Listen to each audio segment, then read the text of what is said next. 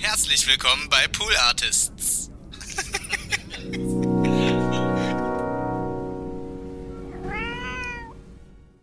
Und da gab es ja auch äh, echt dramatische Szenen, wo ich, ähm, ja, wo mir auch die Tränen gekommen sind, ja, wo ich geheult habe.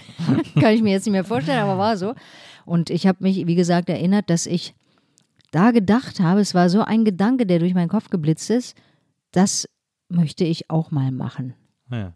Später. Hm. Also nicht Schauspielerin werden oder, oder Regisseurin werden, sondern Menschen berühren. Ja. Das war so ein Gedanke, der mir durch den Kopf ging.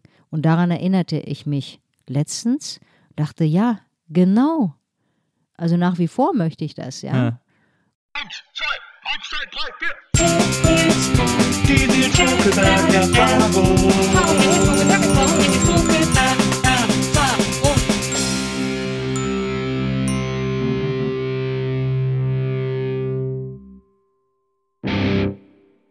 Hallo liebe NBE-Zuhörerinnen, hallo liebe Zuhörer der Nils Bokeberg-Erfahrung. Herzlich willkommen zu einer neuen Folge äh, unseres schönen Podcasts und ich freue mich sehr, heute einen Gast äh, hier zu haben, die ich nicht nur toll finde für die Arbeit, die sie schon seit Jahren in äh, erstklassigen Produktionen ähm, äh, leistet, sondern äh, es gibt auch einen lustigen Link zu äh, einem Gast, den wir hier in der Nils Bokeberg-Erfahrung schon hatten. Bei mir ist heute Idil Üner. Hallo Idil. Hallo Nils. Schön, dass du da bist. Erstmal, um äh, kurz diese, diese mysteriöse Ansage aufzuklären. Äh, wir hatten hier schon Hatice Akin zu Gast äh, und haben mit ihr gesprochen. Unter anderem natürlich auch über ihr Buch, äh, einmal Hans mit scharfer Soße, in dessen Verfilmung du die Hauptrolle gespielt hast. Genau, ja. Also wir hatten quasi Hatice hier und jetzt haben wir die Frau, die Hatice gespielt hat. Sehr schön. Ja, ich steige einfach mal voll ein. Ähm, ich habe jetzt äh, so viel über dich gelesen, mehrere Interviews und so, und ich finde das ganz äh, interessant und spannend. Also, weil deine Karriere, wenn man die so, wenn man die so betrachtet, verläuft die sehr, also gefühlt zumindest in eine Richtung. Also es gibt so eine, wie soll man sagen, äh, Handlungsanweisung, wo du so hin willst und, und, äh, diese, und diese Karriere führt die ganze Zeit so in diese Richtung. Es wird quasi so, äh, man sieht so, wie du immer mehr äh, machst und auch immer mehr so die Sachen machst, auf die du Lust hast oder, oder dir so, dir das so leistest. Ähm, du kommst ja aus, du bist in Berlin aufgewachsen, äh, Anfang 70er äh, geboren und in Steglitz aufgewachsen. Steglitz, muss man sagen, ist für alle, die da nicht wohnen, bekannt für seine Einkaufsstraße. Äh, das Schloss Steglitz, äh, große, große Mall und so. Aber ist eigentlich so als Viertel, wenn man da wohnt und aufwächst, ja eher so, äh, also ich will jetzt nicht sagen spießig, aber spießig, oder? Also Steglitz ist ja gar nicht so klein. Insofern hat es äh, viele verschiedene Facetten. Ja. Naja, viele äh, revidiere ich, einige verschiedene Facetten. Ähm, insgesamt kann man sagen, so als Vorhof zu Zehlendorf ist das so eher kleinbürgerlich. Und Ja. kleinbürgerlich ist ja oftmals mit spießig verbunden, klar. Ja. Es hat sich nicht so geändert wie andere Bezirke, zum Beispiel in Berlin, kann man sagen. Ja. Und das bedeutet, dass es halt alt eingesessen ist und dass die Menschen das auch gerne behalten so. Auf der Schlossstraße, wie du gesagt hast, da ist viel gemacht worden. Aber ansonsten, ja, ist das so beschaulich, sag ich mal. Das ist ja auch der Botanische Garten, ist glaube ich auch in Steglitz. ne? Genau, eben Lichterfelde, Langwitz Ja. sind Teile von ähm, Steglitz und ich bin aber sozusagen in Steglitz-Steglitz aufgewachsen. Ja. Also Steglitz Central. Die Hut von Steglitz sozusagen. Right, right, right. ja, genau. Also Lichterfelde ist gehobener, Langwitz ist so normalo und Ja. äh, Steglitz, Steglitz ist so normalo bis so ein bisschen Sub, Subculture und so. Ja. Ne? Gren angrenzend auch an eben Friedenau und Schöneberg und so. Ne? Ja. Also da wird es dann schon urbaner sozusagen. Ein bisschen, genau. Hm? Und äh, es gibt in Steglitz ist ja auch der, äh, äh, äh, oh, warte mal, der Bierpinsel ist glaube ich auch in Steglitz, ne? Ach ja, der Bierpinsel, genau. Ja, ja. Das ist auch so ein geiles Gebäude, finde Ey, ich. voll. Ähm, also äh, kenne ich ja seit meiner Kindheit. Da war er noch rot, ganz lange. Und da war eben auch ein Restaurant drin. So ein richtig rustikales deutsches Restaurant. Und ähm, dann war es lange zu. Und vor, ich bin ja vor fünf Jahren nach Hamburg gezogen. Also sagen wir mal vor sieben Jahren äh, war da eine super tolle Galerie drin. Stimmt. Oh ja, ich erinnere mich. mit so einem Café, also Aber man auch konnte so auch kurz, was. ne? Äh, ja, ich weiß nicht, da, da läuft irgendwas mit Vermieter und äh, ähm, Stadt oder was weiß ich was steht seitdem zu. Also war kurz auf, ein paar Monate. Tolle Bilder auch und ähm, kein Mensch weiß, was da läuft und warum es nicht aufmacht, weil es so ein tolles Gebäude ist mit einer tollen Aussicht und einmalig. Also so ein Ding habe ich nie wieder irgendwo gesehen. Ja, ja das stimmt. Der Name ist auch schon so geil. Mhm. Ja, auf jeden Fall. Und, äh, ähm, das finde ich auch immer so tragisch, wenn so Dinger äh, dann so ewig leer stehen. Ähm, du bist, habe ich so, äh, äh, in so in so verschiedenen Interviews gelesen, auch in so einem in so einem äh, recht linken äh, Haushalt aufgewachsen. Also äh, deine Eltern waren sehr äh, links, ich weiß nicht wie engagiert, aber zum Teil auch so, du hast irgendwo mal erzählt, dass, äh, äh, dass die dich mal mitgenommen haben als ein Kind was nach Kreuzberg auf irgendwelche Veranstaltungen, Diskussionsveranstaltungen, wo du dann irgendwie sofort auf dem Sofa eingepennt bist, weil es als Kind halt mega langweilig war. Ja, also die waren tatsächlich sehr engagiert. Die waren ähm, sogar Mitbegründer, glaube ich, eines ähm, türkischen linksgerichteten, vielleicht eher so sozialdemokratischen, weil die hatten dann auch sehr äh, enge Verbindungen mit der SPD, aber auch eben mit ähm, der CHP in, äh, aus der Türkei. Also die waren ähm, sozusagen in beide Richtungen sehr äh, stark vernetzt. Äh, gab es einen Verein, den haben die mitbegründet, äh, Anfang 70er Jahre, der ähm, auf Deutsch nannte der sich Progressive Volkseinheit der Türkei. Schön, schöner catchy Name. Ja, damals war das einfach der adäquate Begriff äh, dafür, also auch das ähm, Pendant zu dem türkischen Namen quasi. Ja. Und das war der Berliner Verein. Es gab oder gibt sogar tatsächlich eine, einen Dachverband, äh, ganz, äh, also bundesweiten Dachverband.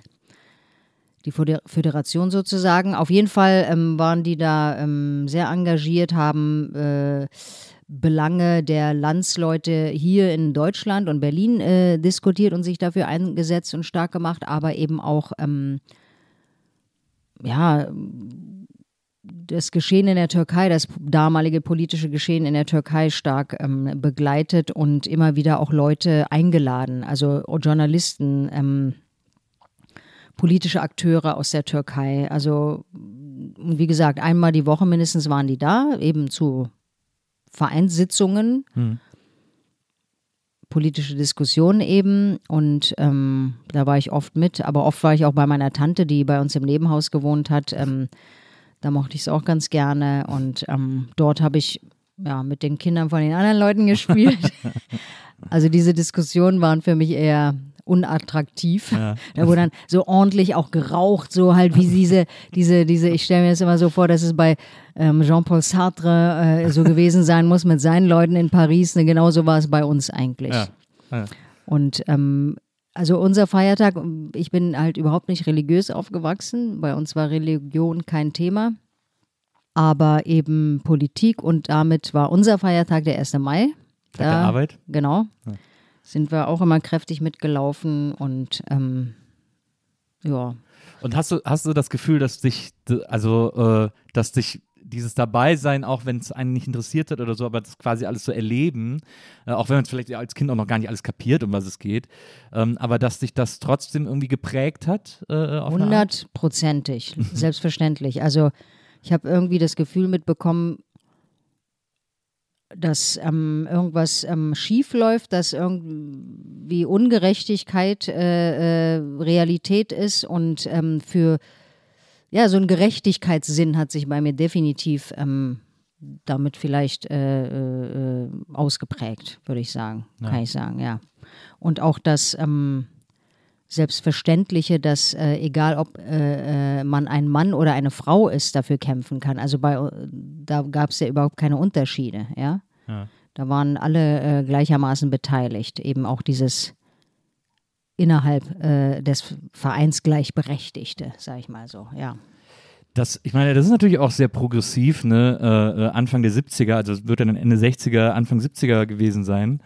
Ähm, da irgendwie äh, eine, ein, einen Verein zu machen, der, äh, der sich auch für die äh, Belange und äh, Interessen der äh, türkischen äh, Leute und Community in Deutschland einsetzen. Das war ja erste, zweite Gastarbeitergeneration. Erste. Mhm. Erste noch, genau. Äh, und das, also für die war das, die wurden ja in Deutschland eben als, äh, ja, als Gastarbeiter gesehen, die hier irgendwie die Scheißarbeit machen, auf die keiner Bock hatte. Äh, Und das ist da, dass man dann einen Verein gegründet hat, der sich so für die Interessen einsetzt. Das ist ja tatsächlich sehr, muss ja sehr progressiv auch wahrgenommen worden sein da, zur damaligen Zeit. Wie es wahrgenommen worden ist, weiß ich nicht. Ne? Aber Ja. ähm, die haben sich äh, selbst organisiert. Kann man ja nur machen. Also ja. da äh, kommt ja keiner und sagt, ja, hättet ihr Lust? ähm, also es liegt ja im Interesse der Leute und ähm, das war auch ein gemischter Haufen, sage ich mal so. Also da waren Akademiker dabei, gleichermaßen wie Arbeiter. Mein Vater zum Beispiel ist als Student nach Deutschland gekommen. Ja. Und viele seiner Studienfreunde waren da eben auch äh, äh, Mitbegründer und Mitglieder. Meine Mutter ist als sogenannte Gastarbeiterin mit ihrer Schwester gekommen. Also die sind gar nicht zusammengekommen, meine Eltern. Ah. Meine Mutter kannte meinen Vater noch gar nicht, als sie nach Deutschland gekommen stimmt, hat ist. die in der Türkei dann kennengelernt, ne? als sie Genau. mal zurückgefallen ist. Also sie wollte eigentlich die Welt sehen und hat sich dann sozusagen auf diesen Zug raufgeschmissen, äh, um da ja, in die Welt zu gehen. Also mit 19 war sie schon recht jung. Ja. Sie hatte überhaupt nicht, also überhaupt nicht nicht, sie wollte schon auch Geld verdienen, aber sie hatte nicht ähm, das Bestreben, äh, ich arbeite ein paar Jahre, ähm, spare Geld an und schick's oder bring's meiner Familie, sondern ich äh, arbeite und mache Party und schaue mir Europa an. Also die ersten Amtshandlungen waren nach Rom und Paris reisen mit ihrer Schwester, ja. Davon gibt es auch fantastische äh, Belege in Form von äh, Fotos, äh, die in jede Vogue heute passen würden, ja, mit dem Outfit, den, was sie anhatten. Also so Mini-Röcke und äh, äh, also die sahen echt total gut aus. Und mein Vater hat sie dann später kennengelernt. Der war Student dort in, an der Technischen Uni Istanbul und ähm, haben sich kennengelernt und er ist ihr dann quasi gefolgt als Student. Ja. Sie ist mit diesem Gastarbeiter-Ding hergekommen. Mit ihrer Schwester, wie gesagt, also meiner Tante, wo ich dann immer war. Und äh, mein Vater ist ihr dann gefolgt. Verstehe. Mhm. Das, muss, äh, das ist ja etwas, äh, wo ich, wenn ich da, wenn ich heute irgendwie so Artikel darüber lese oder, oder Dokumentationen sehe oder Fotos oder was auch immer, das ist echt so eine Zeit, äh, die ich äh, sehr aufregend finde. Also aus von meinem Standpunkt aus in der Rückschau, weil ich das Gefühl habe, dass damals Debatten in einer viel breiteren Form möglich waren als heute. Also dieses, wie du sagst, dass da Arbeiter waren und, und Akademiker und so weiter und so fort. Solche Diskursräume gibt es heute eigentlich gar nicht mehr, wo die sich alle treffen und quasi gemeinsam in der Debatte irgendwo hinkommen wollen oder so. Ja, ich gebe dir da recht. Ich träume, wie gesagt, auch oder schon seit langem ähm, äh, davon, eben solche Künstler und intellektuellen äh, Räume in Form von, was weiß ich was, Cafés, Vereinen und so, wo es Salons gibt, ähm, wo man eben diskutiert. Aber gleichzeitig denke ich, die haben diskutiert und nicht nur diskutiert, sie haben ja auch äh, sich engagiert. Also sie waren ja auch tätig äh, äh, ähm, und haben sich eingesetzt und dadurch haben sie ja auch Dinge verbessert. Ja. Weißt du, also viele Diskussionen sind geführt worden und sind einfach nicht mehr nötig heutzutage, was ja auch gut ist. Ja.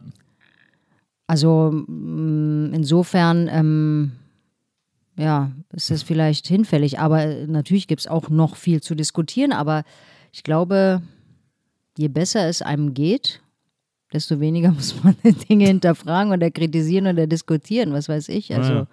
ja, wahrscheinlich. also gibt es heute noch Arbeiter? Ja, das ist ja das große Problem der SPD, dass die den nicht mehr so einfach findet. Äh, ich Also glaube, es hat gibt ja kaum Fabriken mehr, ja, und wenn dann vollkommen maschinisiert äh, oder Ah. wie es da heißt und äh, digitalisiert und Arbeiter gibt's also auf jeden Fall sehr viel weniger als damals, würde ich sagen, oder? Ich glaube, das Bild des Arbeiters hat sich irgendwie verändert. Ne? Ich glaube, dieses, diese sowas äh, so prekariatmäßig irgendwie, das hat man heute viel in diesen ganzen, was mit Medienberufen und so, wo Praktikanten ohne Ende äh, äh, eingestellt werden, weil die günstige Arbeitskräfte sind und sich da wirklich einen Arsch abarbeiten und so abarbeiten.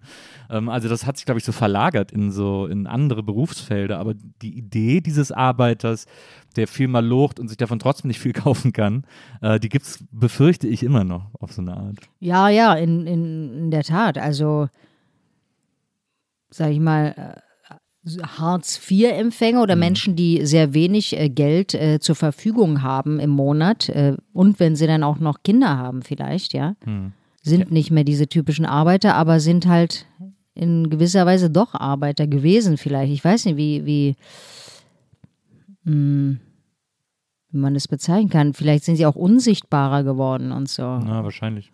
Das stimmt. Auch die ganzen, auch die ganzen Pflegeberufe, über die wir im Moment auch so viel diskutieren, äh, die alle so eine krass anstrengende Arbeit leisten und ein lächerliches Gehalt dafür kriegen irgendwie. Und, und dann kommt ja auch noch, ich glaube, was so die heutige Marktwirtschaft dann auch noch begünstigt, ist, äh, wenn du dir, äh, wenn du dir solche Sachen anguckst, wo quasi noch Arbeiter benötigt werden, also Feldarbeit oder so, wo dann irgendwie schnell äh, Leute aus noch ärmeren Ländern eingeflogen werden, um da wirklich für ein Apfel und ein Ei äh, Spargel zu stechen und so ein Scheiß. Das ist ja höchst dramatisch eigentlich.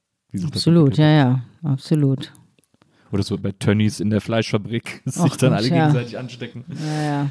Ähm, aber äh, äh, kommen wir wieder äh, zurück zu dir. Äh, ähm, du bist dann in Steglitz äh, auch zur Schule gegangen. Mhm. Ähm, das war ja alles, das muss man auch dazu sagen, man vergisst es ja gerne, das war ja West-Berlin. Also es war ja quasi die Insel äh, eingesperrt äh, oder um, um, umringt von, äh, von der DDR, von Ostberlin ähm, äh, und der DDR. Das, ich finde das immer sehr interessant. Man spricht ja auch mit den meisten Leuten drüber, die, die zu der Zeit in Berlin gelebt haben. Das hat, hast du dich eingesperrt gefühlt oder? Überhaupt nicht. Ganz und gar nicht. Und ich kenne niemanden, der sich eingesperrt gefühlt Das ist hat. immer so ein Klischee, das wird immer so gesagt, dass das so. wir Das, konnten ja raus und rein, wie wir wollten. Ja. Also wenn wir nach Ostberlin wollten, mussten wir halt ähm, Geld umtauschen und in der Schlange stehen. Aber ansonsten konnten wir rein und raus, wie wir wollten. Also ich habe eine Tante in äh, Hamburg, die haben wir sehr oft besucht. Da sind wir dann mit dem Auto hingefahren und äh, das war auch kein Problem. Wir mussten dann halt, also bis zur Westberliner Grenze, Mhm. zwei Stunden dann durch die DDR und dann eben noch eine halbe Stunde bis Hamburg. Und als Kind habe ich das so farbig, zwei Stunden grau und dann wieder farbig empfunden.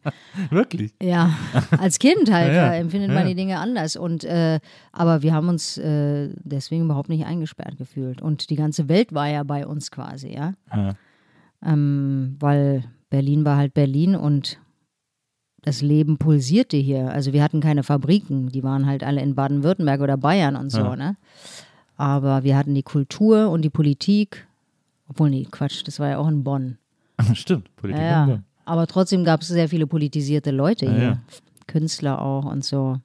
Ja, nee, also rein, raus, wie wir wollten. Du bist ja auch mit deinen Eltern ein paar Mal, ihr seid dann auch ein paar Mal in die DDR und so, ne? Ja, Ist nach Ostberlin. Hm? nach Ostberlin, genau. Ist das auch was, was man dann auch als Jugendlicher gemacht hat, weil es irgendwie cool war, dass man da für die 5 Mark Taschengeld, die man hier bekommen hat, sich da irgendwie äh, fünf Schachteln Zigaretten kaufen konnte oder so? Also cool fand ich das jetzt nicht. Ich bin halt drüber mit meinen Eltern. Äh, also es gab eben einen Tag, an den ich mich erinnere, wo ich mit meiner Mutter und einer Freundin von ihr aus dem Verein rüber bin. Also die rüber, ist auch so eine komische Bezeichnung. Also nach Ostberlin. Ins damalige Ostberlin.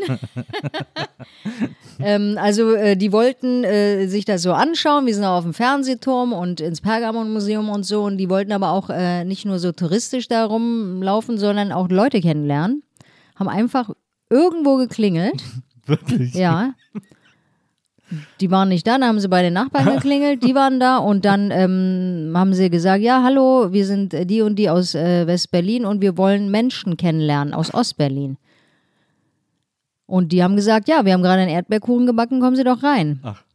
Und dann sind wir da rein, frischer Kaffee, also ich war ja noch klein, ich habe da keinen Kaffee getrunken, aber die haben gequatscht und so, ich weiß gar nicht mehr worüber, hat mich Ja. dann auch nicht so interessiert, aber es war trotzdem total nett und dann beim Verabschieden hat sie uns ewig lang aus dem Fenster gewunken und so. Sie meinte auch gut, dass die Nachbarn nicht da waren, weil die ähm, ähm, uns schroff abgewiesen hätten. Und die haben sich dann unterhalten und sich kennengelernt. Also es gab dann keinen dauerhaften Kontakt. Ja. Das war so ein, ein, eine einmalige Geschichte, aber es war sehr mh, herzlich.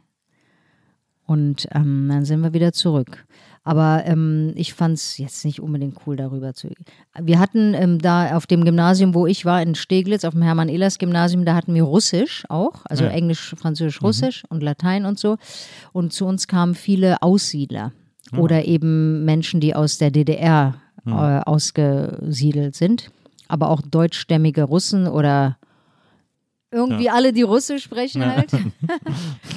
Und ähm, da hatten wir eben einen aus Ostberlin, der mit seiner Familie ausgesiedelt war und der, ähm, also wir waren so drei Musiker in der Klasse. Ja. Äh, ähm, ich habe auch Klavier gespielt und äh, zwei andere und eben der und der hat uns mit rübergenommen und da haben wir uns eben für ein Appel und ein Ei Noten gekauft. Ach, das stimmt. War auch Also so dicke Bände, so Beethoven, Mozart und so, die man dann bei uns für 10 Mark bekommen hatte, Ja, hat man dafür eine Mark bekommen. ja krass. Man ist voll eingedeckt. Das war, das war richtig gut. Ich weiß noch, auf der Frankfurter Allee irgendwo war das. Ja. Ist ja cool. Ähm, und ähm, ja, dann also äh, in, in, in Steglitz äh, zur Schule gegangen, aufgewachsen. Dann kam äh, der Mauerfall. Du hast auch mal irgendwo erzählt, das war quasi das, äh, äh, für dich war es eher das Gefühl, dass sich die BRD äh, die DDR einfach aufgefressen hat, einfach einverleibt hat. Ähm, und äh, äh, anstatt da irgendwie zu versuchen, äh, neues Miteinander zu gestalten und so. Ähm, was ja mittlerweile viele Leute so sehen. Also ist ja diese, diese ganze Wende ist ja jetzt nicht so äh, astrein gelaufen. Wie hast du das hier, warst du da in Berlin als das, wahrscheinlich, Ja, ja. ja, Wie, wie, mhm. hast du das, wie hast du das hier erlebt? Die Wende Nacht? Also das ähm, muss ich auch zugeben. ich habe so als eine Nachricht ähm, zwischen anderen Nachrichten so ähm, wahrgenommen. Wirklich? Ja, ich war 18. Ich hatte Ja, ja. wirklich ganz andere Sachen im Kopf, muss Ja. ich sagen. Also ich ähm, war damals schon sehr ähm, künstlerisch begeistert tätig und habe ein Theater und das ganze Zeug im Kopf gehabt. Ja. Ja. Meine Mutter ist an, äh, zur Mauer gefahren. Die wollte das miterleben. Ja. Aber ich habe da andere Sachen. ja. Ja, also, 18 ist genau, ist wahrscheinlich dann gerade genau das Alter, wo es wirklich eigentlich gar nicht interessant ist, vor allem wenn du hier aufgewachsen bist, sozusagen, dann äh, das, fühlt sich das gar nicht so super besonders an. Ey, ich bin fast jeden Tag an der Mauer entlang gegangen, ja. Ja. Ich war irgendwie, ich weiß gar nicht, ich war 13, 14 oder so, saß irgendwie, ich komme aus der Nähe von Köln, äh, saß da in Westdeutschland und habe gedacht, boah, das ist das Aufregendste, was jemals passiert ist. Habe das so im Fernsehen gesehen und so, ähm, weil ich als Kind natürlich so eine seltsame DDR-Vorstellung hatte, irgendwie so. Ja, und wir waren natürlich äh, zusätzlich zu meinem Gymnasium, wo ich ja Leute kannte, die aus Ostberlin kamen. Das war so nah, ja? Ja. Und ich war ein paar Mal drüben und so. Ob da jetzt so eine Mauer aufgeht oder nicht, war für mich jetzt nicht so, ähm, da ich ja rüber konnte, wann ich will, wollte, ja. Äh, ist es mir schon klar und mir war auch klar, dass es was Besonderes ist, Ja. logisch. Aber es war für mich nicht so interessant, dass ich ja unbedingt hinfahren musste und mir das angucken musste. Das hat man ja auch in den Nachrichtenbildern gesehen, alles, die Ist ganze ja Zeit. Steglitz, von Steglitz nach Mitte, kommt man so schlecht und so, Viel ist zu ja auch weit weg. ätzend. Viel zu weit weg. Eben. ja, ja, verstehe ich schon. Äh, dann noch den Bus, da fährt der Bus nicht und so. Ja, ja, genau. Ähm, ähm, du hast ja dann, äh, du hast dann äh, Abi gemacht und hast dann äh, studiert. Damals hieß sie noch äh, Hochschule der Künste, ist ja die heutige UDK, also die äh, heute die Universität der Künste, ähm, und hast da Schauspiel studiert. Jetzt ist ja UDK ähm, ist ja immer so ein bisschen sehr, ja, wie soll man das sagen? Ähm, ich habe das Gefühl, dass die Studiengänge da eine große Ernsthaftigkeit an den Tag legen und so eine große und immer eher so ein bisschen so versuchen, in jemandem so das super die super künstlerische Idee zu finden. Jetzt guckst du mich aber mit großen Augen an, weil ich mich da anscheinend äh, total irre. Ich habe so bei Musik zum Beispiel, habe ich mich zuletzt mal darüber informiert, ne, wenn man so Musik da studieren will. Ähm, da hat man natürlich Klassik und dann hat man als modernstes Jazz. Und da hatte ich so den Eindruck, wenn man sich so die Bewerbungsformalitäten durchliest, dass die eher jemand wollen, der so eine vage Idee hat, was er für Jazz machen will, aber nicht jemand, der so sagt, irgendwie, ich bin, ich weiß genau, wo es lang gehen soll oder so. Also eben diesen, dieses Künstlerische so rausarbeiten. Also für die Musik kann ich das nicht so sagen. Ich habe da zwar auch die äh, Aufnahmeprüfung ähm, ähm, für Gesang, ähm, also da habe ich mich mal da reinbegeben, weil ich ja auch äh, gesungen habe und Musik gemacht habe. Aber das war halt klassischer Gesang und das war noch die erste äh, Runde sozusagen, mich auch gleich rausgeflogen und es war auch gut so. Weiß nicht, ich habe das immer so empfunden. Also die haben ja verschiedene Orte da an der HDK oder UDK, ja. Wir waren in der ähm, Fasanenstraße. Ja. Und ähm, unsere Probenräume waren in der Karlsruher Straße, da hinten am Kudamm. Und äh, aber in der Fasanstraße sind ja eben auch die Musiker. Und ähm, das waren so eben diese verschiedenen äh, Gruppierungen. Und ähm, wir waren ja im Grunde genommen die exaltiertesten und extrovertiertesten. Und die ähm, verrücktesten und die Musiker waren immer, ähm, also die waren, kamen uns so spießig vor. Ja, Ja, ja. Die Hochgeschlossenen. Naja, genau. Aber ähm, es gibt ja auch eben die Bereiche ähm, Bühnenbild, Kostümbild und so. Und bei uns waren einfach Leute wie Achim Freier und so. Also auch in unserem äh, Studiengang ähm, Moritz Millar, Wolfgang Wermelskirch, ähm, die waren alle 68er Leute. Ja, die haben, äh, die kennen Peter Stein und Zadek und all diese Leute. Das hat sich jetzt komplett gewandelt. Damals waren das sehr äh, künstlerisch angehaucht, sage ich mal so. Ich hatte ja auch ähm, die Ernst-Busch-Prüfung ähm, bestanden. Also ich habe beide gemacht und beide bestanden, habe mich dann aber für die HDK entschieden, weil das mir zu weit weg war. also es war ein Grund, wirklich, das gebe ich zu. Aber eben auch, weil ich gehört hatte, dass sie da sehr stringent, also ich habe mich eben, deswegen habe ich so große Augen bekommen, weil du meintest, ähm, so ähm, ernsthaft, also ernsthaft kam uns die Ernst Busch immer vor. Ja, wir okay. waren so die Freaks so. Okay, ja, verstehe. Ja, ja, absolut. Wie gesagt, das war damals so, ja, das ist Ja, ja ja. auch schon ein paar Jahre her. Und ähm, wir haben so viel freie Sachen gemacht und konnten uns auch Leute äh, holen, die mit uns arbeiten. Und das äh, wollte ich dann auch, also freier arbeiten. Also diese 68er, das ist ja so die, die, das große Experimentiertheater, also Aber so. Actiontheater und so. Also wir haben auch naturalistisch gearbeitet, ja. Wir hatten Dozenten, die naturalistisch gearbeitet haben, also was das Szenische angeht, meine ich jetzt. Ja. Und wir hatten Leute, die haben so nach dem Motto, macht, was ihr wollt. Fand ich aber auch total cool. Ähm, und dann haben wir auch fächerübergreifende Sachen gemacht. Also wir hatten mal so ein fächerübergreifendes Riesenprojekt, ähm, italienischer Futurismus. Da haben wir mit verschiedenen ähm, äh, Fachbereichen, ähm, also auch mit ähm, Musikern und äh, Sängern und Bühnenbildnern und so haben wir so ein Riesending gemacht. Das war cool. Da haben wir so wirklich crazy Sachen gemacht wie Schauspieler. Äh, das mochte ich ganz gerne. Ich habe leider nicht so gut sprechen gelernt. also, ähm, ja, vielleicht lag es aber eher an mir, weiß nicht. Also, das war nicht so streng. Also, Ja. ähm, genau, nachdem ich äh, 96 dann Abschluss gemacht habe, habe ich Jahre später habe ich so Stimmprobleme gehabt Ja.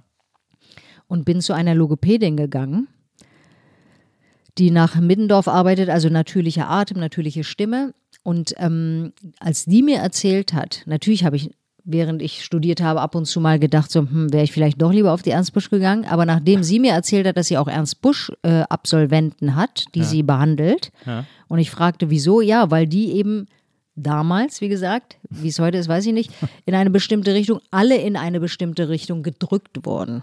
Verstehe. Und da dachte ich, ja, okay, es war so ein Hauch von Genugtuung, den ich gefühlt habe. Ähm, und ähm, genau, also wie gesagt, wir waren recht frei. Ja. Aber ich habe äh, Jahre später auch mal ähm, die HDK, also UDK, äh, wieder besucht, meinen Studiengang, weil ich ein bisschen mm, was recherchieren wollte.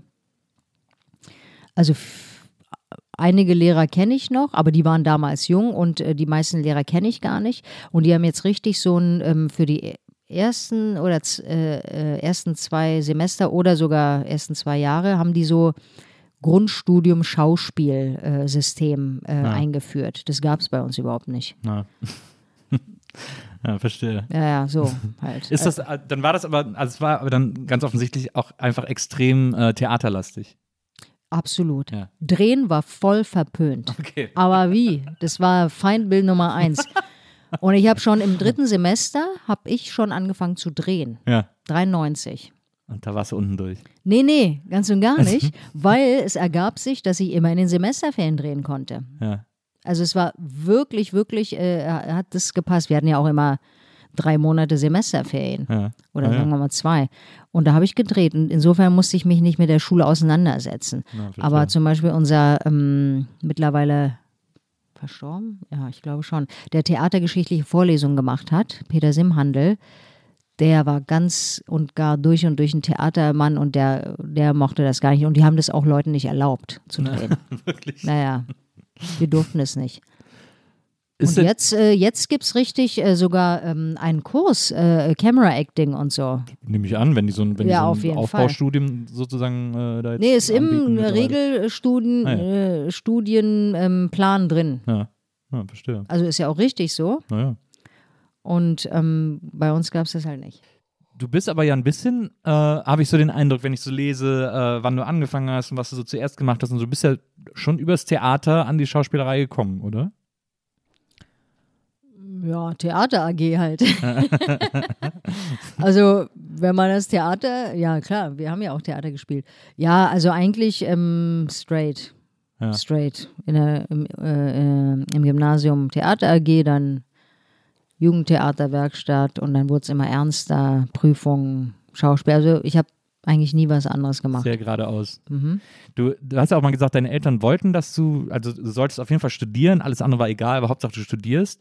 Ähm, und war denen das wirklich egal, dass du Schauspiel studierst? Ja, absolut. Also, wie gesagt, Hauptsache studieren und Diplom machen habe ich gemacht. Ja. Egal welches Fach. Okay. Ja, ja, nee, die Unterstützung war da, absolut. Ja, super. Die haben ja selber dann auch in äh, Kunstbereichen gearbeitet. Also sind da reingerutscht. Meine Mutter hat im Ballhaus Nauninstraße gearbeitet. Ja. In den 80ern war sie ähm, Organisatorin von Abenden, also Theater, Konzerten und so. Mein Vater hat lange beim Senator für kulturelle Angelegenheiten gearbeitet und war ähm, im Beirat des äh, türkischsprachigen The äh, Theaters Theatrom in der alten Jakobstraße, genau. Da hast du auch deine ersten Stücke gespielt, ne? Da habe ich in der Jugendtheaterwerkstatt äh, gespielt. Dann habe ich, äh, bin ich in, äh, ins Ensemble aufgenommen worden. Ja. Vor der Schauspielschule noch. Also nach dem Abitur vor der Schauspielschule habe ich da anderthalb Jahre im Ensemble gespielt. Und ähm, Anfang der 2000er, genau, habe ich da zwei Stücke inszeniert. Genau. Also ich glaube, das erste war äh, History, hieß es, Genau, glaub ich? von ja. Terry Johnson Hysteria. Hysterie ist der türkische Name. Und das habe ich auch übersetzt mit meiner ähm, Dramaturgin und ähm, Norway Today war dann mein zweites Stück von Igor Bauer-Schima. Das haben wir auch übersetzt und ja. Du hast auch mal in einem Interview erzählt bei der Übersetzung von Hysterie, dass du äh, ein bisschen Türkisch wieder pauken musstest, weil du da an die Grenzen deiner äh, Sprachfähigkeiten gestoßen bist. Ja, ja, klar. Also alleine habe ich das nicht gemacht. Wie gesagt, die Dramaturgin, äh, die sehr gut Türkisch kann, das war eine Zusammenarbeit mit ihr.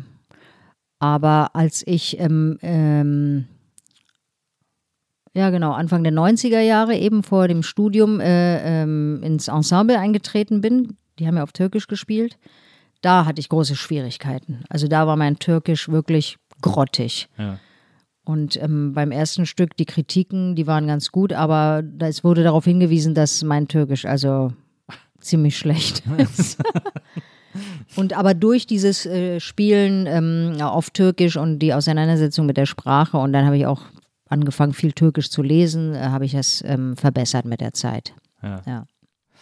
Dann ähm, ging ja äh, parallel, du hast ja gesagt, auch schon während dem Studium, äh, ging ja dann auch die Dreherei äh, und die Filmerei los. Äh, Film als Medium, ähm, ein, äh, äh, ein, ein Tatort äh, ganz am Anfang. Und dann hast du in, äh, also da muss, das muss man vielleicht ein bisschen erklären, du hast dann in, dem ersten Film von Fatih Akin mitgespielt, Kurz und Schmerzlos, den du kennengelernt hast, als er selber noch Schauspieler war, als ihr zusammen gedreht habt in der Serie. Genau. Mhm. Und, ähm, und was ich so schön finde, ist, du wurdest irgendwann mal gefragt äh, in einem Interview, äh, ja, haben sie nicht Fatih Akin irgendwie alles zu verdanken oder so? Und hast du gesagt, kann man mit jemandem darüber reden, was der mir zu verdanken hat? Weil du ihm, äh, als er, er hat ja die erste äh, Drehbuchversion von Kurz und Schmerzlos gegeben und du hast zu ihm gesagt, hör mal, die Frauenrolle ist so scheiße, die ist ja wirklich nur Stichwortgeberin. Du setzt jetzt nochmal hin und machst die richtig, damit das hier auch ein, ein Wesen aus Fleisch und Blut ist, so in etwa. Also ich äh, bin wirklich erstaunt, äh, was du alles so weißt. Was hast du denn alles gelesen? Also Naja, ich das ist alles, was ich finden konnte. Es sind ja äh, Details aneinandergereiht. Ähm, also so habe ich mich nicht ausgedrückt ihm gegenüber, Ja. aber so in der Art und Weise. Ja, also die ähm, 95 haben wir uns kennengelernt, da haben wir zusammen Nee, nicht Stuttgart, Baden-Baden, genau war das. Äh, da haben wir in so einer Schulfernsehserie zusammen gespielt, so ein Pärchen. Da hatte er schon äh, kurz und schmerzlos geschrieben und hat mir da die damalige Version gegeben, genau. Und ähm, das war halt, äh, ja, aus seinem Blickwinkel, aus dem Blickwinkel der, dieser drei Jungs da. Ja. Und die Frauen ähm, waren einfach sehr ähm, passiv. Und da habe ich gesagt, also entweder du brauchst sie nicht, ja. Entweder du machst sie aktiver äh, oder nimm sie raus. Also was, was, ähm, was, was ist denn ihr, ihre Funktion da drin? Ja.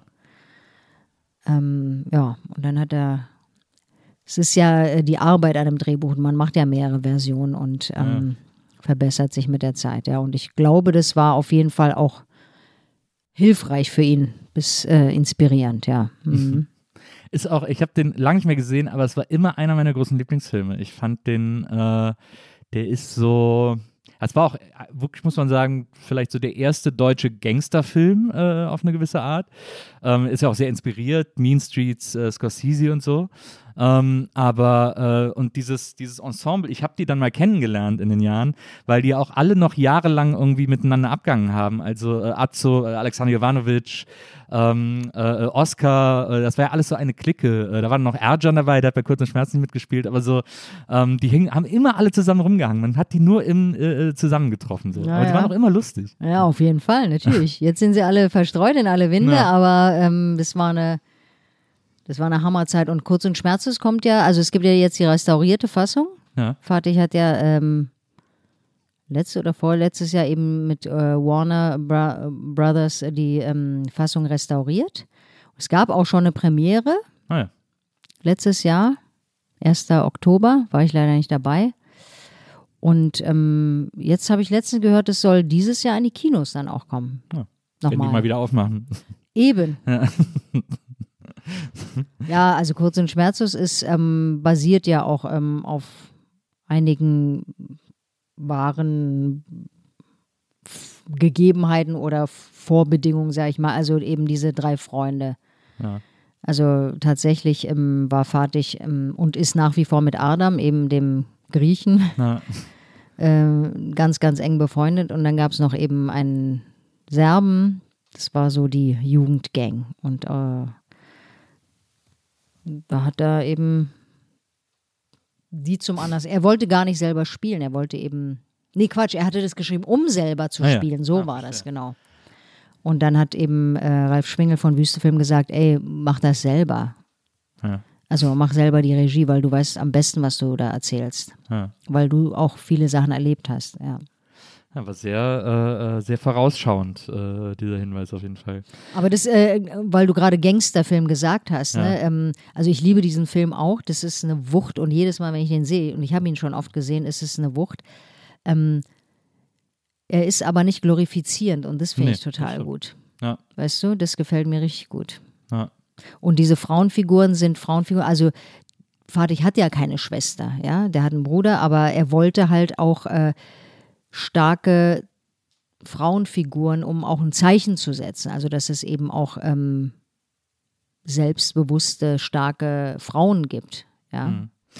Du äh, bist ja selber äh, mit dem, äh, hast du mir irgendwo erzählt, so ähm, mit dem, äh, mit Fernsehen aufgewachsen. Du hast es geliebt, fernzusehen, hast vor allem gerne äh, amerikanische Serien geguckt. Deswegen, wir stellen unseren Gästen immer gerne äh, Bilder und Fotos von Vorbildern oder Idolen äh, hier hin. Ähm, bei dir war es nicht so leicht. Bei dir war es nicht so leicht rauszufinden, ob du ein Vorbild oder ein Idol hast. Dazu lässt sich nahezu nichts finden. Aber ich habe eben dieses Zitat von dir gelesen, äh, das dann noch weiterging, dass du vor allem wahnsinnig gerne Dallas geguckt hast. Äh, und deswegen haben wir dir hier JR äh, als, als Zuhause-Bild hingestellt. Ähm, das, äh, das, sowas ist, ähm, prägt ein, was das Erzählen betrifft, eigentlich auch total, oder? Vollkommen. Also mit amerikanischen Sa äh, Serien und Filmen aufgewachsen. Es gab ja eigentlich gar nichts anderes. Mhm. Ja, wir sind ja alle so sozialisiert, weil Ja. wir sozusagen unter dem Schirm, Schutzschirm, wie auch immer, von Amerika äh, gestanden haben, äh, jahrzehntelang. Ja. Und Steglitz war zum Beispiel auch amerikanischer Sektor, ne? Ja. Genau. Sie verlassen jetzt den amerikanischen Sektor. ähm, ja, also alles äh, rauf und runter geguckt und ähm, geprägt. Ähm, also diese, diese Filme oder Serien äh, folgen ja auch einem ganz bestimmten äh, Erzählschema, Ja.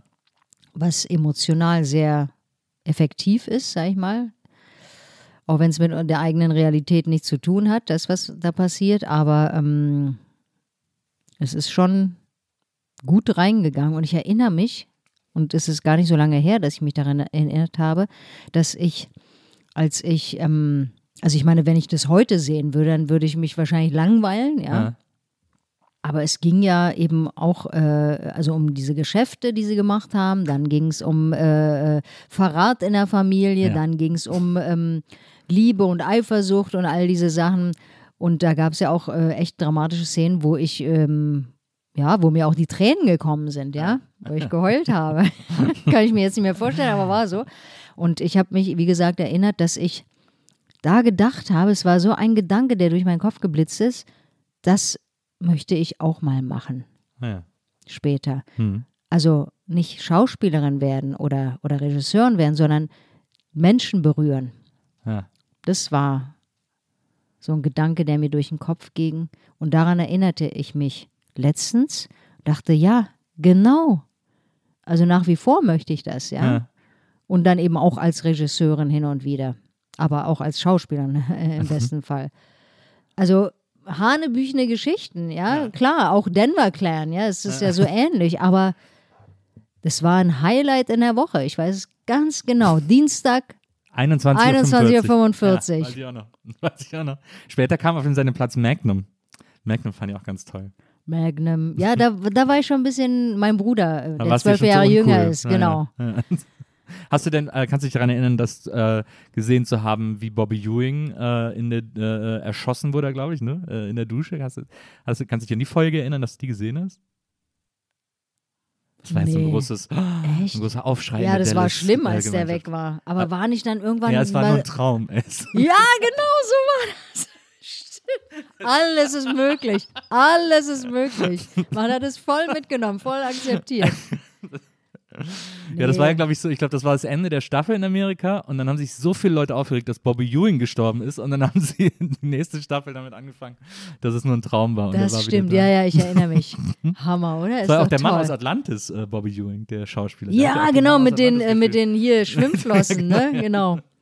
Ja, ja, ich, äh, also alles habe hab, hab ich gesehen. Naja, ich war, äh, also Schlüsselkind, meine Eltern haben gearbeitet, weißt du, du kommst nach Hause, machst den Fernseher an. Ja. Damals gab es ja auch nicht so 100 Millionen Programme wie Ja. heutzutage, sondern so halt ein paar und ähm, das war, ja, wie Family halt. Es waren aber, ey, ich, ich sag's dir, es gab ganz tolle Sendungen. Diese ganzen Ja. Spielsendungen fand ich auch total toll. Ja. Das Ja. Kinderferienprogramm nachher immer und so. Auch das, äh, oh, aber eben dieses Dalli Dalli und einer wird gewinnen, Montagsmaler, es waren super Sendungen, finde ich. Na, das stimmt. Das finde ich auch. Habe ich auch immer gerne alles geguckt. So viel wie geht, habe ich immer geguckt. Genau, genau. Das war so eine eigene Welt, Ja. äh, zu der man halt so eine Verbindung hatte in den Fernseher rein. So. Auf Los geht's los mit Blackie Fuchsberger. Das fand ich super damit immer. Die ersten Wetten Dasse und so, Ja. ne? Mit Frank Elzner. Ja, eben. Ja, das war toll.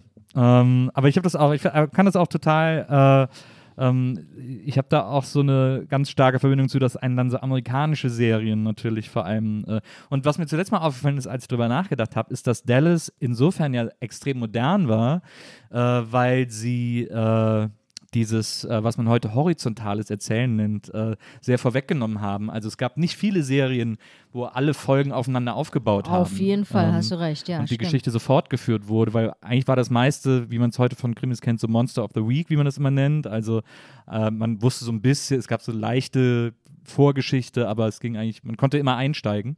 Und bei Dallas mittendrin einzusteigen, hatte man keine Chance. Da Ja, musste man war schwierig, ja. informiert sein. Ja.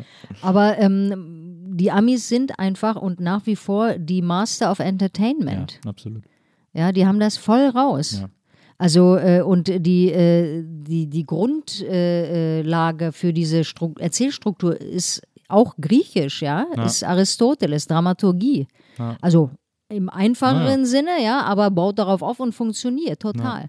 Und sie haben halt auch so ein Gesamtpaket. Äh, es ist gut, gute Musik, Na, Äh, zum Beispiel hier Straßen äh, von San Francisco, Ja. mega äh, Musik. Absolut. Ja. Ja. Kojak, mega Musik. Purster äh, äh, äh, Funk, ja. Ich liebe Funk, ist meine Lieblingsmusik und äh, die haben einfach äh, so ein Kunstgesamtpaket da. Ja, Gute. Bilder und äh, stylisch, also hat alles äh, komplett funktioniert so. Ja, das finde ich auch, finde ich, ist bis heute so. Absolut. Ähm, wenn man sich amerikanische Dramaturgie anguckt, da kann man nur von lernen. Das ist ja, das fand ich ja zum Beispiel auch so toll an, an Kurz und Schmerzlos. Äh, den, der hat sich sehr amerikanisch an. Also man hat einfach gemerkt, dass ihn jemand gemacht hat, der mit amerikanischem Kino aufgewachsen ist und das bewundert und liebt und so.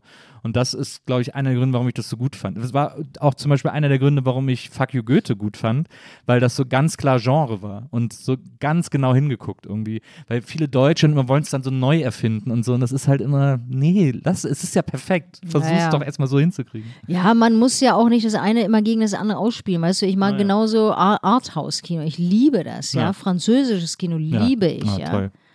Und ähm, alles hat seine Bere Berechtigung. Jeder kann auch gucken, was er will. Also Ja. man muss doch nicht das andere schlecht machen, ja. Ja.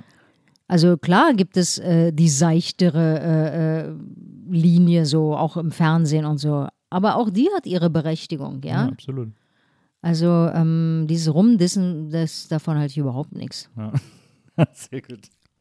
Ähm, du äh, führst ja auch Regie. Du äh, inszenierst ja auch, hast, ein, äh, hast einen preisgekrönten Kurzfilm gemacht, äh, hast äh, viele Theaterarbeiten auch gemacht.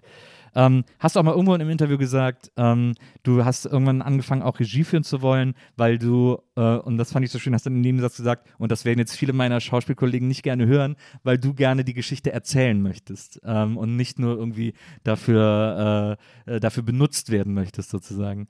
Ähm, und das fand ich, äh, fand ich ein interessantes Zitat. Gibt's, also erstmal gibt es wirklich viele KollegInnen von dir, die, die das als boshaftes Zitat, glaubst du, empfinden würden, dass du sagst, dass man als Schauspieler halt zur Verfügung steht und als Regisseur die Geschichte erzählt?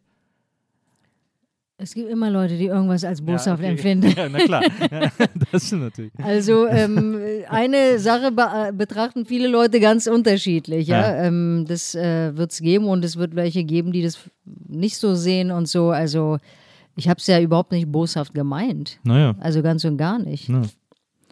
Wir führen eher aus und als ähm, ich äh, das äh, selber gemacht habe sozusagen, da habe ich mich als ähm, Rundumschöpferin empfunden, sage ich Ja. mal so. Ja, also die Idee kam mir. Ich habe Ideen zur Umsetzung äh, entwickelt. Ich habe äh, schon allein die, die, ähm, die Arbeitszeit ist eine ganz andere, die du da in so ein Projekt reinsteckst. Ja. Also ähm, äh, mein letztes, äh, äh, meine letzte Regie Supermänner am äh, Ballhaus-Naunin-Straße, dieses Rechercheprojekt, dafür habe ich also gut und gerne acht Monate insgesamt äh, äh, gearbeitet, ja? Ja. Kannst du als Schauspieler natürlich auch machen. Also wenn du erstmal das Wenn du Geld dazu, bist, ja. äh, dazu hast, um dich, äh, das machen ja viele äh, hochdotierte Schauspieler in Amerika, die sich dann in diese Leben reinbegeben. Dieses Method Acting, so Genau. Und so. Aber das ist halt hier ähm, nicht so einfach, weil Mhm. man halt ja auch Geld verdienen muss und so weiter und so fort. Ne? Dennoch gibt es Leute, die das machen. Ja. Aber ähm, die, die Vision zu haben zu einer Geschichte oder zu einem Projekt ist ähm, natürlich was anderes als äh, derjenige, der dann da sich einsetzt und mit seiner äh, schöpferischen Kraft dann das äh, äh, erfüllt. Also das ist ja überhaupt nicht böse gemeint. Hm. Ganz und gar nicht.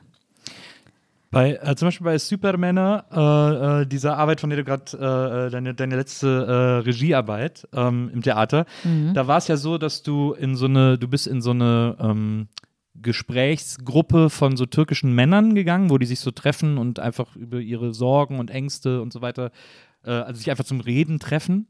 Ähm, und hast da verschiedene Interviews geführt, hast dich mit denen unterhalten ähm, und hast dann, äh, ich glaube, fünf von denen äh, sozusagen rekrutiert für dein Stück, ähm, die dann ihre Geschichten auf der Bühne erzählt haben.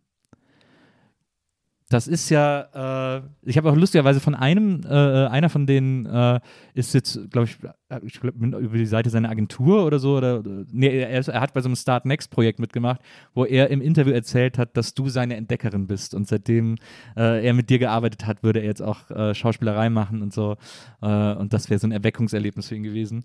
Ähm, das, ich stelle mir das, also das ist eine Arbeit, die ich quasi in ihrer Ausführung ähm, einfach nicht so richtig kapiere. Also, weil mir, glaube ich, die Fantasie dazu fehlt oder weil ich zu blöd bin oder so, aber ähm, ich, also, weil ich, ich stelle es mir halt so vor, ne? so, eine, so ein Gesprächskreis von so Männern, wo die sich eben die intimsten Dinge erzählen. Das ist ja ein Schutzraum, das ist ja für die so ein Safe Space, wo die mal so auch so Sachen loswerden, die sie vielleicht anderen nicht anvertrauen können. Wo sie auch mal diese, so platt gesprochen, so eine männliche Dummheitsschale ablegen können, so, so, so ein Panzer irgendwie. Ähm, und jetzt kommst du dahin in diesen Raum äh, als Frau und redest mit ihnen darüber, willst alles hören und überredest sie dann sogar, diese Sachen öffentlich auf einer Bühne zu erzählen. Das, wie sind da die, wie ist dieser Prozess? Wie funktioniert sowas? Das ist das, was ich irgendwie nicht, das kriege ich irgendwie nicht in meinen Kopf. Also, bevor ich dahin gegangen bin, habe ich genauso gedacht wie du. Ja. Gott sei Dank, also bin ich ganz, ganz froh. Ja, ja. Also für mich war das eine große Hürde, weil ich mir sonst was vorgestellt habe. Ja. Ich muss dazu sagen, also so haben meine Recherchen nicht angefangen. Ich hatte ja. ein Thema. Äh, wer ist der türkische Mann, war die Fragestellung. Das war mein Ausgangspunkt. Und ähm, in Bestreben danach das zweidimensionale Bild des türkischen Mannes, in Anführungsstrichen, das vor allen Dingen durch die Medien lanciert wird, mhm. in die Dreidimensionalität zu durchstoßen. Mhm. Ich habe erst mal ganz viel gelesen. So ein Buch ergab das andere so. Ja. ja.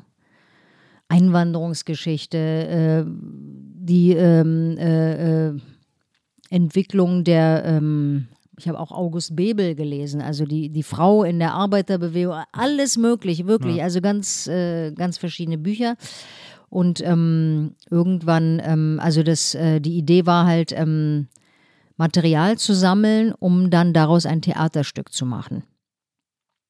Und irgendwann kam dann die Idee auch von der Dramaturgie eben dann auch Menschen zu interviewen. Ja. Und so fing das an. Und dann hat mir jemand erzählt, also ich habe ja ganz viele Leute auch außerhalb dieser Gruppe interviewt. Ja, die kamen erst später mhm. sozusagen. Ich habe auch ähm, ähm, äh, einen türkeistämmigen, ähm, ich glaube, Psychiater, ja, oder Psychologen äh, äh, an der ähm,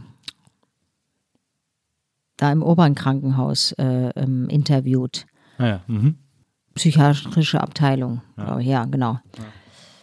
Auch sehr spannend. Ähm, und ähm, dann hat mir jemand eben von dieser Gruppe erzählt und dann habe ich ähm, den Kontakt bekommen und so weiter und so fort. Ne? Also es war nicht von Anfang an so.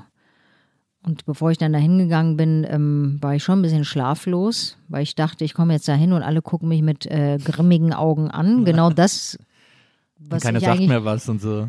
Das äh, Klischee, was ich eigentlich durchstoßen wollte, ja, hatte ich selber im Kopf.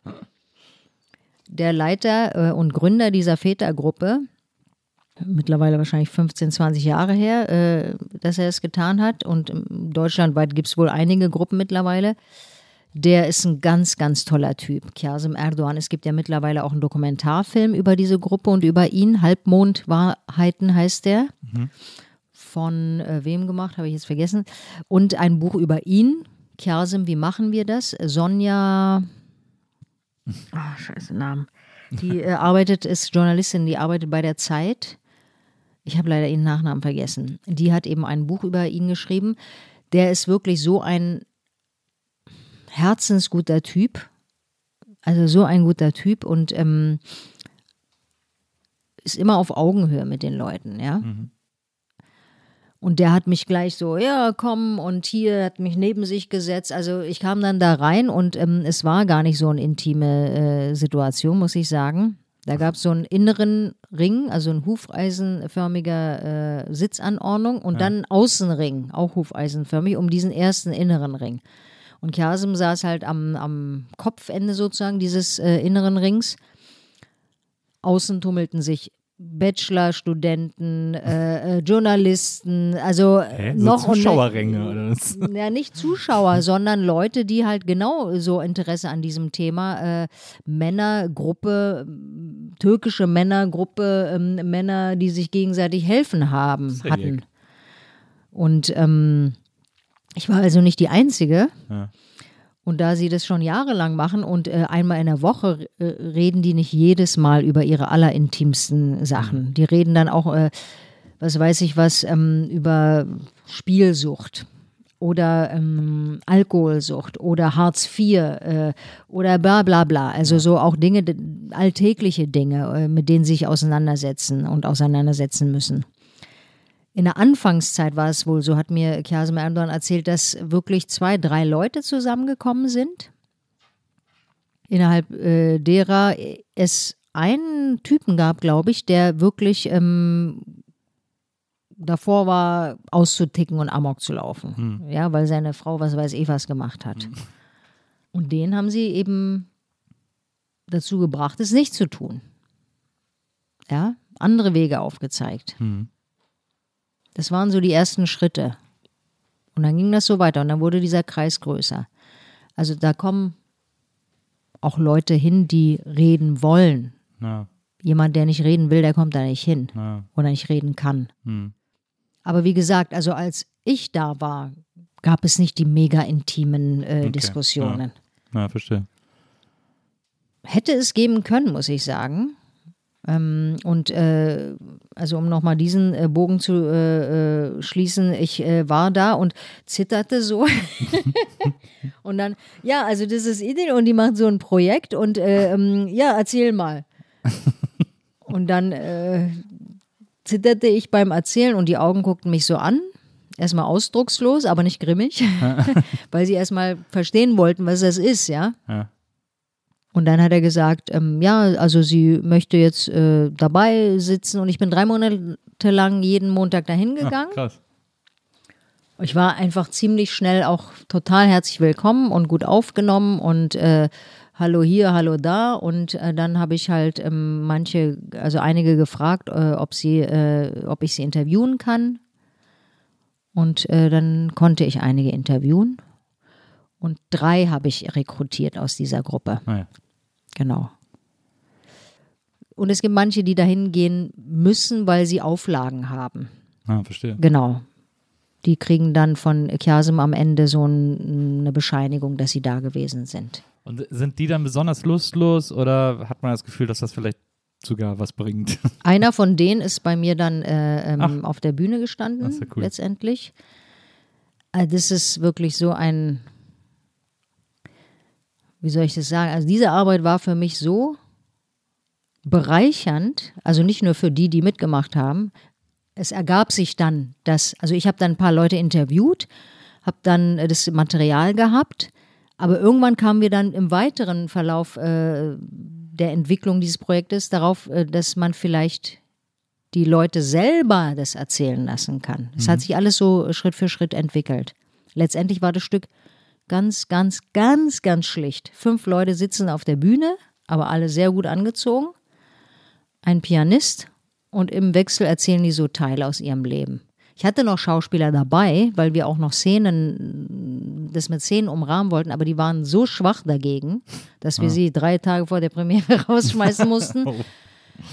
Also es war wirklich toll. Und eben dieser eine Typ äh, war auch daher, der ähm, tatsächlich auch zu dieser Zeit im Gefängnis war, Freigang hatte, eben um dorthin zu gehen. Und allein seine Geschichte ist so unglaublich, wie alle Geschichten unglaublich sind und Geschichten, die man sich null ausdenken kann, ja. So viel zu, zum Thema, wer ist der türkische Mann? Gibt's nicht. Na, Ja, der, der einzige gemeinsame Nenner ist, dass sie, sie selber oder ihre Eltern oder weiß der Geier wer irgendwann mal aus diesem Gebiet Türkei eingewandert sind nach Deutschland. Sie können alle äh, äh, mehr oder weniger gut äh, Türkisch. Fertig. ja, Fertig. ja. Was für Lebensgeschichten die haben, ja. Das ist, also jeder Einzelne könnte einen ganzen Kinofilm füllen. Hm. Auch so spannend, Ja. ja. und hart und äh, krass und äh, ähm, teilweise das Klischee vielleicht erfüllend, aber ich muss sagen, teilweise auch aus echt nachvollziehbaren Gründen, ja, Hm. habe ich äh, ähm, mitbekommen. Und eben gerade bei, bei Jengis, ja. Hm. Es dauert jetzt zu lange, wenn ich das erzähle, ähm, aber das ist wirklich so. Und äh, auch die haben, sie waren ja bereit zu erzählen, deswegen gehen sie ja auch in diese Vätergruppe, ja. Aber da kam dann jemand und der hat dann ähm, gefragt, also nach einem Interview. Genau, und das war ja auch noch so, dass ähm, ich beim Interview nicht so einen Fragenkatalog hatte, sondern ich hatte ganze zwei Fragen. Und dann mehr brauchte ich gar nicht zu fragen, weil die Lawine rollte. Was war das Best Schönste in deinem Leben und was war das Schlimmste in deinem Leben? Ja. Fünf, sechs Stunden. Alles aufgenommen, der Transkribator oder wie der da heißt, der ist natürlich schier wahnsinnig geworden und dann auch noch übersetzen, ähm, te- also teilweise. Aber auch der meinte, ey, das ist so spannend, das ist so spannend. Und wir hatten Berge von Material. Also wir kamen kaum hinterher mit der Dramaturgin, die irgendwie so, äh, ja, so eine Struktur reinzubringen. Und noch ein sehr wichtiger Punkt war, dass ganz klar war, immer zu jedem Zeitpunkt, dass die entscheiden, was sie erzählen. Hm. Ja, und die entscheiden, was auf der Bühne erzählt wird. Ja.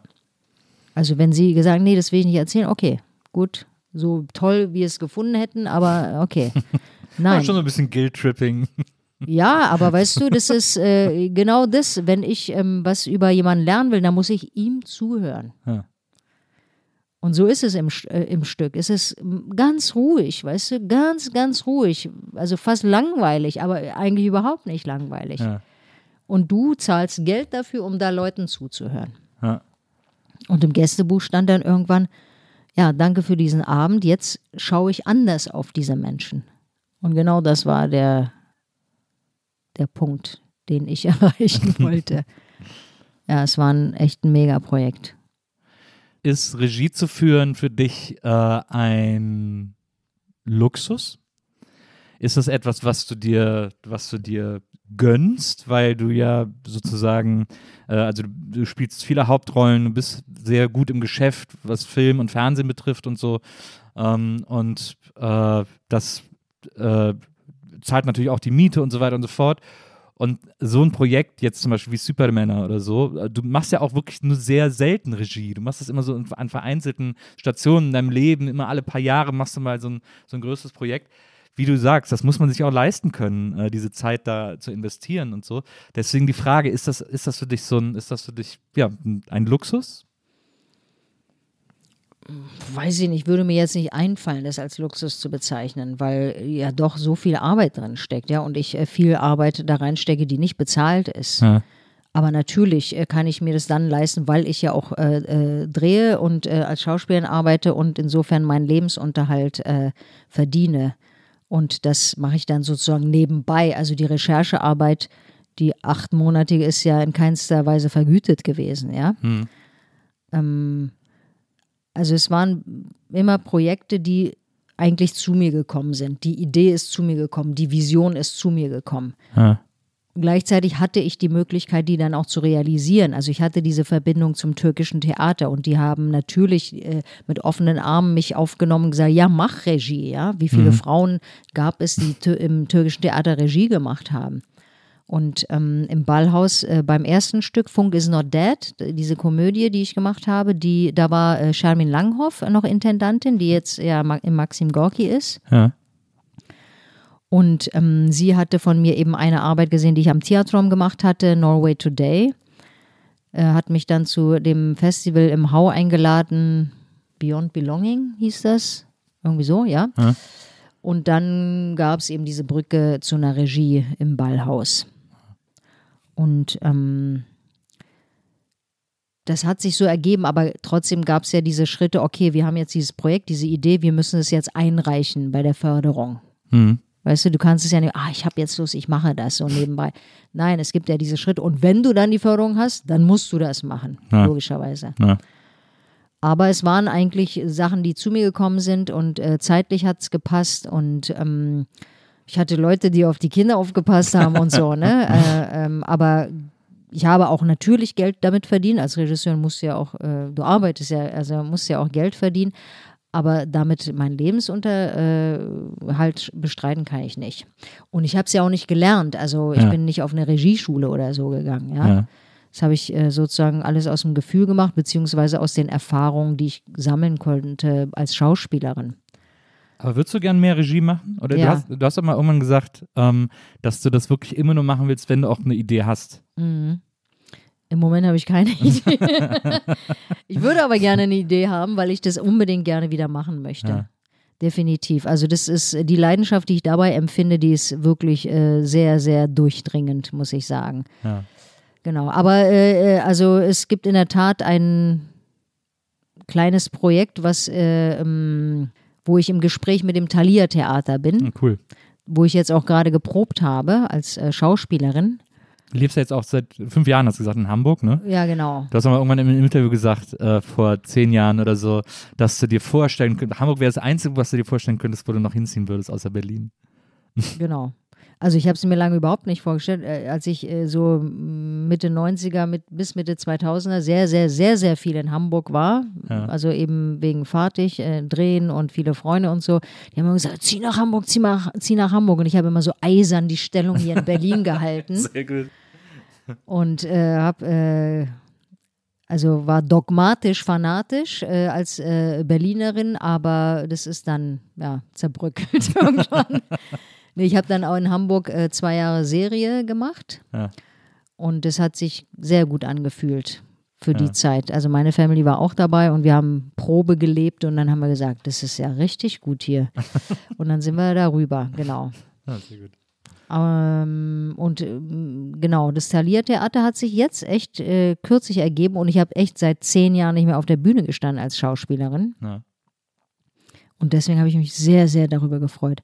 Hakan Savashmijan, der Hausregisseur am Gorki ist, der hat das inszeniert. Ja. Blick von der Brücke. Wir haben noch keine Premiere gemacht. Ja. Geht ja gerade nicht. Ja. Und ähm, ja, schauen wir mal wann. Aber gleichzeitig bin ich im Gespräch mit der Chefdramaturgin ähm, über ein kleines Projekt, was ich dort inszenieren soll. Ach, das wäre cool. Ja, es wäre super. Ja. Alle Daumen sind gedrückt, Ja, ja. äh, äh, dass, das, äh, dass das hinhaut. ja. Ich, äh, Entschuldigung, äh, ich muss noch Ja. eine Sache Ja, ergänzen, ja, weil du vorhin gesagt hast, äh, ob mir das Schauspieler krumm nehmen würden. Ich glaube, die Aussage war ein bisschen anders, als du sie getan hast. Also ich weiß nicht mehr genau wie, aber ich weiß auf jeden Fall, ich erinnere mich auf jeden Fall, dass ich die Aussage getätigt habe, dass ähm, Schauspieler nicht der Mittelpunkt äh, der, einer, eines Projektes sind ja, sondern die Geschichte ist Mittelpunkt eines Projektes. Ja. Und gerade äh, als ähm, Erschaffende eines, einer Geschichte habe ich das immer gespürt. Also das war immer ganz klar für mich und alle müssen wirklich dieser Geschichte zuarbeiten. Und manche Schauspieler haben das Gefühl, als ob sie der Mittelpunkt sind. Und das ist wirklich auch wiederum nicht boshaft gemeint, aber das kann man einfach im Verhalten beobachten. Das ist ja auch manchmal, finde ich, völlig in Ordnung. Also es gibt ja Filme, die man so besetzen muss, dass die ein Schauspieler äh, spielt, der einen Film zu seinem Mittelpunkt macht oder sich zum Mittelpunkt eines Filmes macht. Dennoch ist die Geschichte im Mittelpunkt. Ja. Und genau deswegen ist er dann auch ausgesucht worden, damit er diese Geschichte Genau. äh, mit erschaffen kann. Aber die Geschichte ist im Mittelpunkt. Und ähm, das hat dann auch was mit ähm, Demut dieser Geschichte gegenüber zu tun. Ja. Die finde ich ganz wichtig. Die finde ich ganz, ganz wichtig. Wie gesagt, ohne äh, Bos. Ich meine es Ja, ja. wirklich Nee, nicht nee, Es ist auch boshaft. wirklich nicht boshaft. Ja, ja, gut. Ähm, ich verstehe total, was du meinst. Ähm, du bist ja, man muss ja sagen, du bist ja wirklich, ähm, du bist total Berlin. Ähm, du bist wirklich so, So dermaßen Berlin. das, äh, das ist mir aufgefallen in einem Interview, das war, glaube ich, 2000, äh, hast du das gegeben, ähm, wo du erzählt hast, ähm, ja, äh, klar, Steglitz und so kennst du dich aus. Kreuzberg warst du vor allem mit deinen Eltern, als du klein warst, da kennst du dich auch ein bisschen aus. Aber ansonsten, äh, du warst bis jetzt dreimal in Prenzlauer Berg, ähm, 2000 muss man sagen, ne? Hast du das erzählt? Du warst bis jetzt dreimal in Prenzlauer Berg und so, äh, keine Ahnung, wo da was ist. Du würdest das jetzt mal erkunden. Ähm, und es ist so lustig, weil meine, äh, meine Frau ja mittlerweile, die ist äh, auch hier in Berlin aufgewachsen, aber in Ostberlin. Und bei der ist das, seitdem ich die kenne, äh, so, dass ich mit der irgendwie nach Neukölln fahre und die, und die glaubt nicht mal mehr, dass das noch Berlin ist, so in etwa. Also völlig aufgeschmissen außerhalb des eigenen Viertels. Das ist, glaube ich, sowas, was so Ur-Berliner haben im Grunde genommen. Absolut. Das geht mir genauso, ja. Auf jeden Fall, ja. Das finde ich, das finde ich sehr faszinierend. Was ich aber so interessant fand, war, ich äh, glaube, das war im gleichen Interview oder zumindest im Interview äh, zur gleichen Zeit, ähm, dass du, äh, da wurdest du gefragt, äh, und das das finde ich so interessant, wenn man es so von heute aus betrachtet, also jetzt 21 Jahre später. Äh, das war 2000 und da äh, wurdest du gefragt, ob du ähm, alleine nach Brandenburg fahren würdest und hast gesagt, auf gar keinen Fall. Äh, du würdest dich nicht mal allein in Treptower Park trauen. Äh, du wärst da einmal alleine rumgelaufen und hast gedacht, hier ist es aber unheimlich und so. Äh, und hättest jetzt einmal nach Potsdam geschafft, äh, zum, zu Sanssouci und so.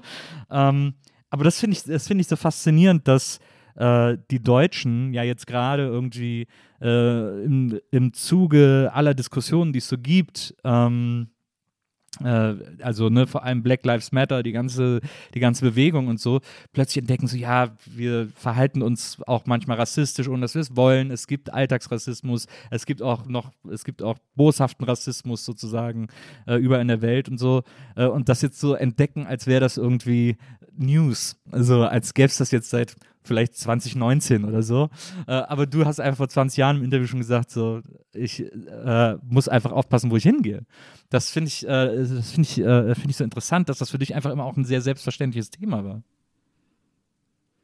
Naja, also selbstverständlich, aber ich muss sagen, nicht alltäglich. Also ich bin zum Glück, sage ich mal, sehr selten mit ähm, Diskriminierung konfrontiert äh, äh, worden. Hm. Und ähm, oder habe sie vielleicht anders wahrgenommen.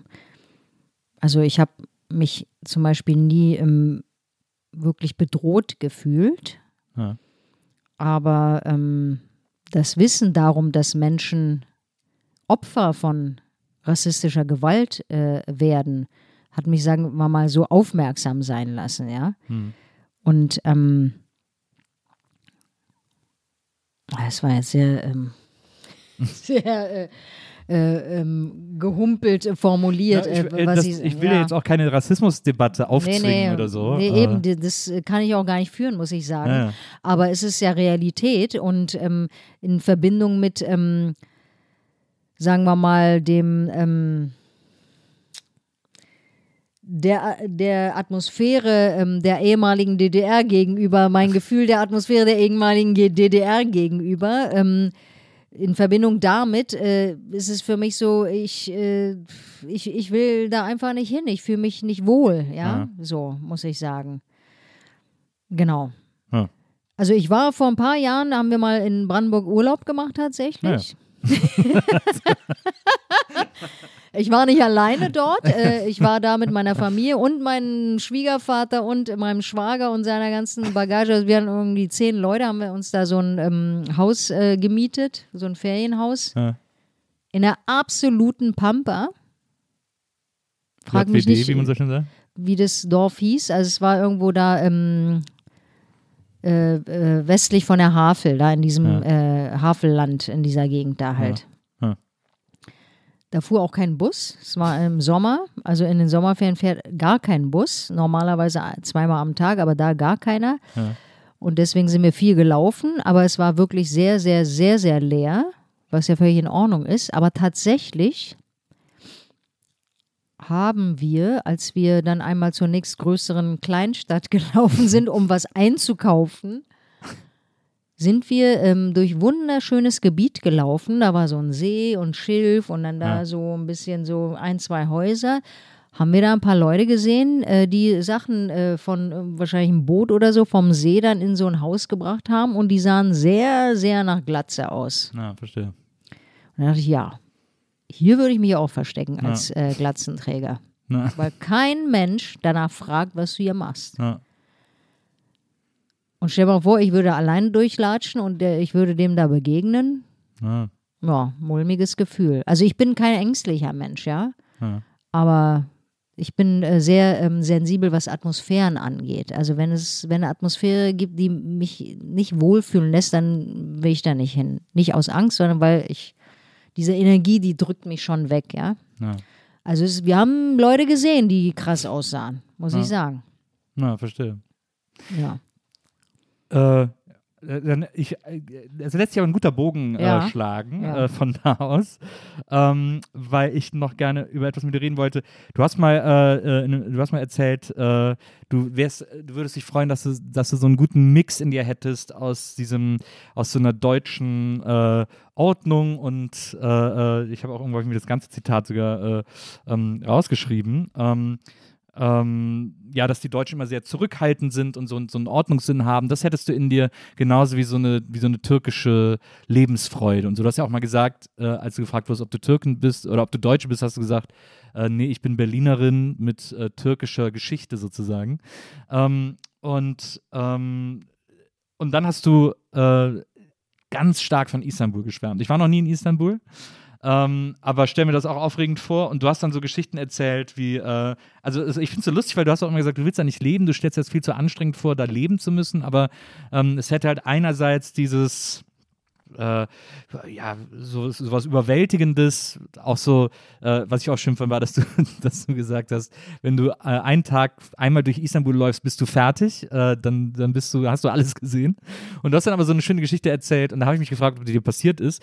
Ähm, hast du dann gesagt, ja, da kann es ja auch passieren, dass du im Supermarkt stehst und hast irgendwie nur die Hälfte des Geldes und dann sagt jemand zu dir, der hinter dir steht, komm, ich zahle für dich, Hauptsache du bist gesund. So. Ähm, und deswegen wollte ich, wollte ich einfach nochmal mir von dir ein bisschen von Istanbul vorschwärmen lassen. Dieses Interview ist aber auch schon länger her, glaube ist, ich. was länger her, das stimmt. Genau. Mittlerweile hat sich meine Einstellung geändert, muss ich sagen. Aber Istanbul hat sich ja, glaube ich, auch Äh, sehr geändert. ja, definitiv. Also ich war jetzt lange nicht mehr dort. Äh, Ich war auch länger nicht mehr in der Türkei. Ähm, hat sich einfach nicht ergeben. Und ähm, ja, mittlerweile bin ich einfach nicht mehr so ein Großstadttyp, weißt du, so Ja. mit Family und Kindern. Also ich hatte eine Phase und die ist jetzt vorbei. Ja. Und mein Kurzfilm, der ja, von dem du vorhin gesprochen hast, Ja. der ist ja auch eine Liebeserklärung an Istanbul.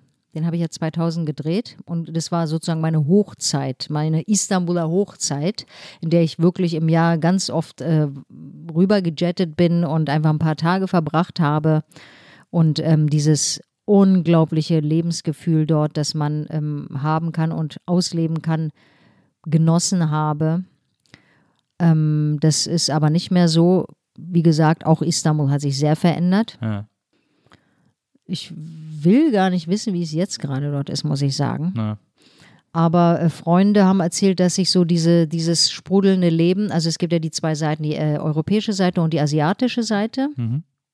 Dazwischen fließt ja der Bosporus, der das Schwarze Meer mit dem äh, Mittelmeer verbindet. Und ähm, wir waren sehr viel auf der europäischen Seite, um diesen äh, Taksimplatz herum, Mhm. da wo die Gezi-Proteste genau, gelangt ist, genau. Und da ist ja diese Istiklal Caddesi, diese äh, Straße, wo die Straßenbahn durchfährt, diese, die man auf vielen Fotos sehen kann. Und da gab es in den Seitenstraßen ganz, ganz, ganz tolle Läden, Clubs, ähm, Musikclubs, ähm, also auch mit einer mega internationalen Musikszene, ja. Also was ich dort an, an Konzerten, aber so in kleinen äh, Räumen, ja, nicht so großen Konzerthallen, sondern so, so underground-mäßig äh, erlebt habe, also es hat mich weggebeamt, ja. Also hoch, hoch, hochrangige ähm, Musiker, die da halt äh, es geliebt haben, in Istanbul zu spielen, weil da so musikalisch so tolle Synthesen stattfinden mh, konnten. Das hat ja, Fatih in seinem Film Crossing the Bridge Genau. auch ganz toll eingefangen. Ja. Und ähm, das war einfach so, da konntest du Berlin dagegen vergessen, weißt du?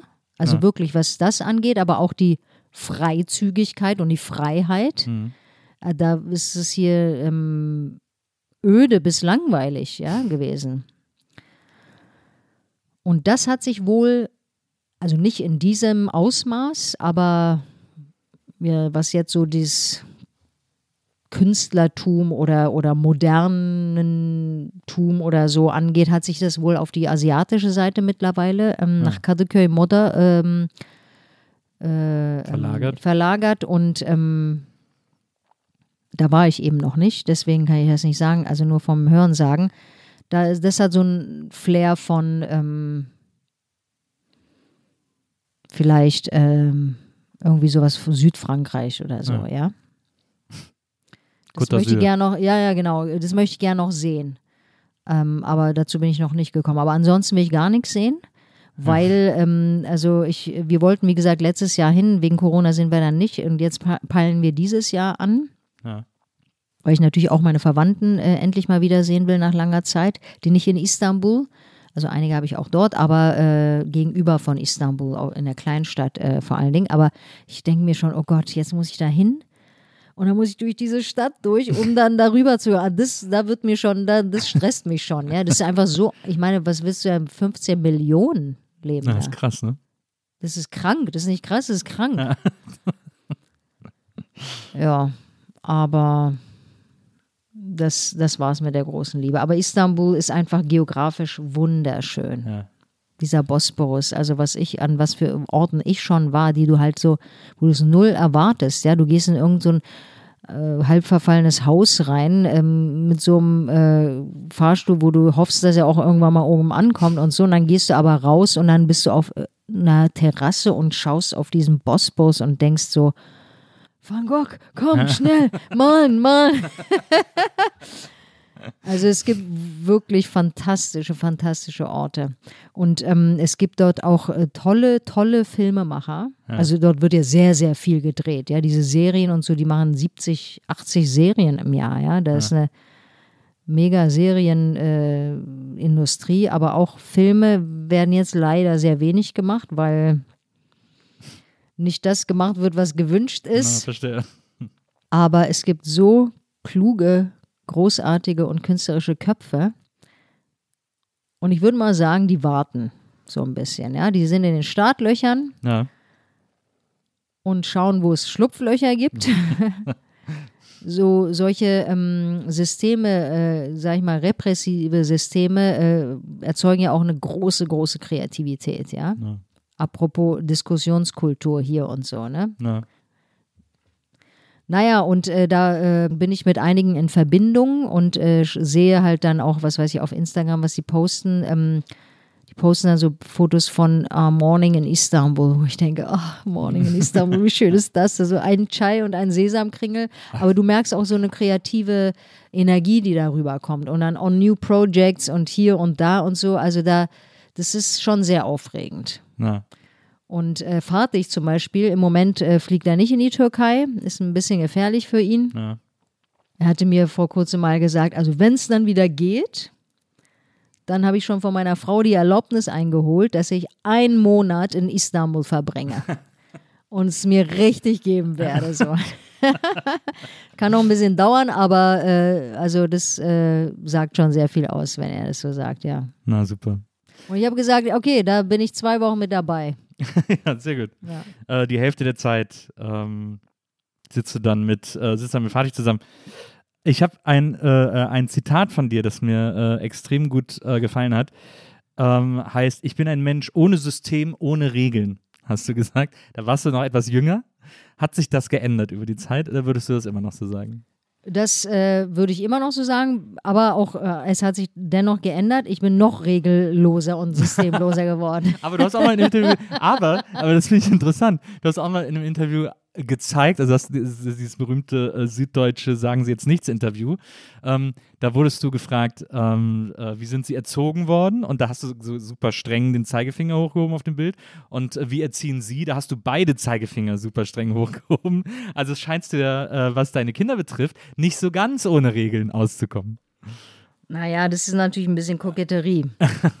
Aber, ähm, und es kommt vor allen Dingen darauf an, was man unter System und Regeln äh, versteht. Ne? Jeder Ja. versteht dann auch nochmal was anderes. Das stimmt. wollte auch nochmal ergänzen zu dem, was du vorhin gesagt hast. Diese äh, Mischung aus deutscher Ordentlichkeit und türkischer Lebensfreude. Also diese deutsche Ordentlichkeit habe ich durchaus auch durch meine Eltern mitbekommen. Ja. Aber nicht, weil sie nach Deutschland gekommen sind, sondern weil sie es mitgebracht hat, haben, sondern also vor allen Dingen mein Vater, der ein mega Analyst ist. Also Ja. der muss, der bewegt keinen Finger, bevor er nicht alles analysiert hat. Also der ist ja, ähm, also hat äh, eben studiert, der war auch auf der Militärakademie, ähm, wo man halt und zu der Zeit, wo es wirklich laizistisch war, also wo ähm, Religion und Staat getrennt waren und äh, dafür hat ja das äh, Militär lange gesorgt in der Türkei. Und wie gesagt, also die, die Ausbildung war auch eine andere, die ähm, folgte den atatürkischen Prinzipien, Hm. nämlich äh, Fortschritt, Bildung, Trennung von Staat und äh, äh, äh, Religion. Bildung vor allen Dingen. Also vorhin haben wir ja auch gesagt, Bildung war sehr wichtig für meine Eltern. Also ähm, das habe ich durchaus auch äh, durch mein Elternhaus äh, mitbekommen, ja.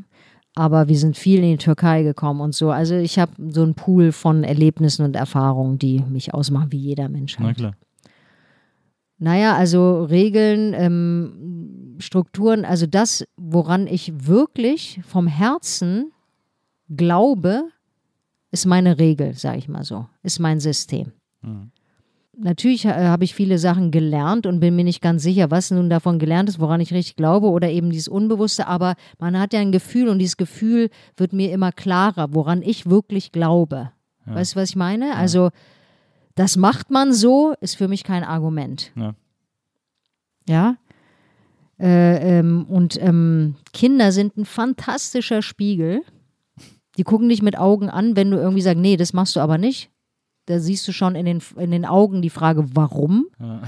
nicht? Und dann antworte mal. Und wenn du nicht antworten kannst, dann brauchst du gar nicht erst kommen mit, mach das nicht. Ja.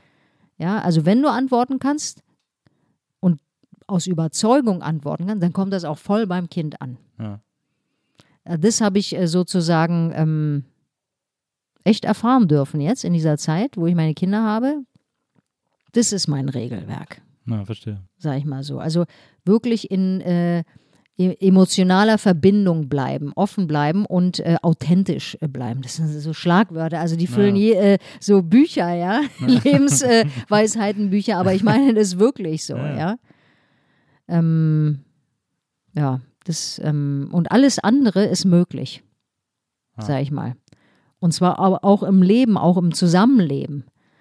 Also natürlich brauchen wir Orientierung, wo wir uns als Gesellschaft äh, daran äh, orientieren können, damit ein Zusammenleben möglich ist. Aber ähm, es kann ja auch ganz anders möglich sein Hm. und ganz anders effektiver sein.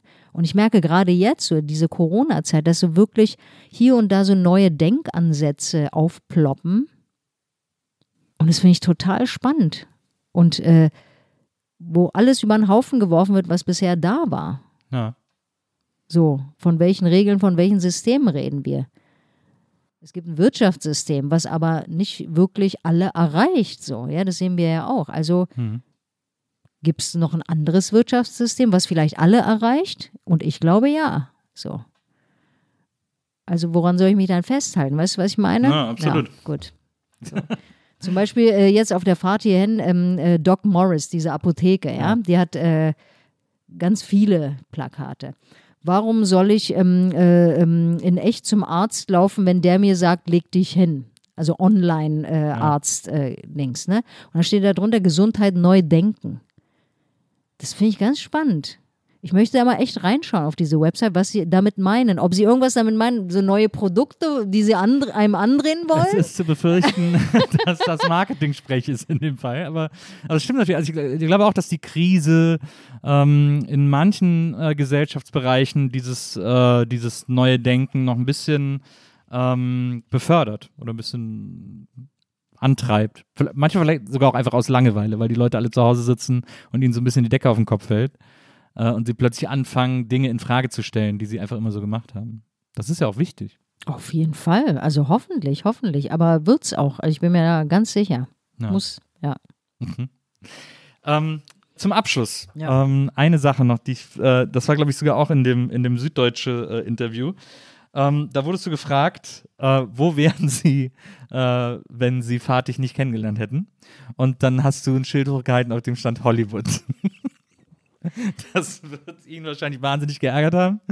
Ähm, aber das äh, fand ich einen, einen sehr äh, großen Spaß. Du hast ja auch mal, äh, wirst du wahrscheinlich immer mit belästigt mit dieser Geschichte, äh, dass du mal beim Casting für James Bond warst. Ähm, und deine Rolle hat dann Sophie Marceau bekommen. Das äh, können wir ja eigentlich bis heute nicht verzeihen, oder? du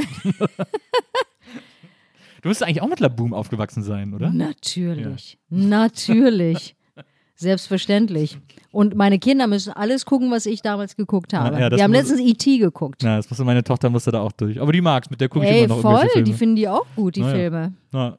Und hast du auch, äh, hast du früher auch, äh, wo wir von Fernsehen gesprochen haben und alles gucken, was man gucken konnte, hast du auch Cinderella 87 gesehen? Mit Bonnie Bianco und Pierre Cossot? Oh, das Wahrscheinlich, das aber das fand ich nicht mehr so Serie. cool. Ja, okay. Pierre Ja. Cossot wäre mein Schwarm. Also Pierre Cossot, da war ich richtig dolle verliebt. Ja, ja. Ja, der war auch hübsch. Aber wie? Das stimmt. Äh, meine Kinder müssen auch Michael Jackson und so hören, ne? Also Ja. so die ganzen 89er äh, Sachen. Ja. Also das äh, muss man einfach kennen. So. Ja, da war, ich glaube, meine Tochter war wahrscheinlich so sieben oder acht, so muss sie gewesen sein, die Ecke, als Michael Jackson gestorben ist. Und dann äh, wollten wir sie eigentlich morgens zum, oder ich glaube, äh, ihre Mutter sollte sie morgens zum Kindergarten bringen. Äh, und dann äh, war morgens diese Meldung und dann ist sie mit ihr zu Hause geblieben und hat ihr den ganzen Tag auf YouTube Michael Jackson Videos Ja. gezeigt. Das war dann wichtigere Bildung an dem Tag. Fall. Diese Stars gibt es halt heute auch fast gar nicht mehr. Also das gab es ja früher viel mehr als, äh, als heute. Ähm, aber ja, ich war als Kind auch totaler Fan. Ich war sogar auf, dem Konz- auf der Bad Tour war ich auf dem Konzert. Das war toll. Ähm, genau. Aber Hollywood, du wärst in Hollywood, Hollywood. ohne Fatih. Also bei dem besagten ähm, Süddeutsche Magazin-Interview habe ich ja, haben sie mich ja auch gefragt, wo wäre äh, Fatih Akin ohne sie? Ja. Da habe ich ja Bollywood. Bollywood. Also es war natürlich Spaß. Ne? Ja. Was weiß ich dann, wo ich wäre ohne ihn? Also ich habe ja auch während der Schauspielschulzeit habe ich ein Angebot äh, für Bud Spencer und Terence Hill Wirklich? bekommen gehabt. Ja, ja. Ich weiß nicht mehr, wie der Film heißt. Da sollte ich eine Indianerin spielen. Ja, schwierig. Habe ich aber abgelehnt, weil ich zu der Zeit Antonis und Cleopatra gearbeitet habe an der Schauspielschule. Das war mir wichtiger. Ja. Apropos ernsthaft und so, ne? Wo wäre ich, wenn ich das gemacht hätte, ja? Keine Ja. Ahnung. Aber ähm, alles ist äh, richtig so, wie es ist. Würdest du manchmal gerne mehr äh, oder gibt es noch so einen Traum? Also würdest, du- würdest du gerne mal so eine amerikanische Produktion oder so eine Serie? Ich meine, es ist ja heute für Schauspieler realistischer als jemals zuvor, weil nicht nur hier viel produziert wird, sondern weil auch viel mehr produziert wird durch äh, Outlets wie Netflix und so weiter, die ja einfach viele internationale Produktionen auch in Deutschland stemmen und so weiter und so fort. Ja. Also ich sage nicht und ich habe das auch noch nie gesagt, ähm, oh, ich will unbedingt nach Hollywood, ich will unbedingt nach Hollywood. Mhm. Ich will einfach, einfach, ich will ähm, coole Sachen machen, also so Geschichten, wo ich ähm, ähm, auch das, nicht nur meinen Part, sondern das Gesamte sehe und denke so, ey, das muss unbedingt erzählt werden. Das ist so cool, das ist so toll. Wobei ich nicht sage, dass es immer relevante äh, Themen sein müssen. Ja, ich finde gute Komödien auch sehr gut und sehr wichtig. Und manche Sitcoms finde ich auch ganz toll. Ja, Modern Family Fan sind wir zum Beispiel. Das ist so fantastisch, wie die Geschichte, wie die Familie erzählt wird. Ja. Also ob es nun dann Amerika oder Frankreich oder sonst irgendwas ist, ist mir egal. Ich habe hab so ein was Frankophiles. Also insofern drängt es mich so ein bisschen mehr nach da. Ja. Aber diese, diese, ähm, wenn ich so weiterdenke, was das auch zum Beispiel bedeutet, also gerade Hollywood, ja, was man auch so mitbekommt und hört und so, dass das auch eine, so eine Wahnsinnsmaschinerie ist und dass man ähm, unter einem großen Druck gerät und äh, Sachen erfüllen muss und so, das ist mir zuwider, muss ich sagen. Ja. Also so, deswegen wollte ich zum Beispiel auch nie fest ans Theater. Musste ich zum Glück auch nicht, weil ich gedreht habe. Ja. Aber so ähm, in, einer, in so einer Maschinerie drin zu sein und dann zu schauen, ah, das spiele ich jetzt, äh, mh, habe ich gar keinen Bock drauf, aber ich muss es trotzdem machen, das war für mich, mich immer sehr abstoßend, muss ich sagen. Ja. Weil für mich äh, immer auch andere Sachen wichtig, auch wichtig, nicht wichtiger, aber auch wichtig waren außerhalb der Schauspielerei. Nämlich Freiheit. Freiheit, Family, Freunde, mich selber als Person weiterentwickeln und so, ja. Was ja Hand in Hand geht dann auch mit der Schauspielerei. Also insofern war Hollywood nie mein Traumziel, aber ich würde es auch nicht ablehnen, selbstverständlich. Ja. da werden ja auch tolle Filme gemacht. Ja. Aber ich muss nicht in die Maschinerie rein, ganz und gar nicht. Idil, vielen Dank, dass du heute bei mir gewesen bist. Ja, danke äh, dir. Und mir das irgendwie alles erzählt hast. Äh, das war ein ganz tolles Gespräch. Äh, äh, vielen, vielen Dank dafür. Ich hoffe, dass wir das irgendwann nochmal fortsetzen. Und ähm, alles Gute auf jeden Fall bis dahin. Danke und, dir Äh, auch. freue mich auf deine nächste Regiearbeit. Mhm. Komm dann nach Hamburg äh, in, ans Talier. Und ähm, vielen Dank an Wenzel, der war heute unser Producer hier ähm, bei der NBE. Und äh, wir hören uns nächstes Mal wieder hier beim wunderschönsten Podcast aller Zeiten. Bis dahin, macht's gut. Tschüss. Ciao, ciao.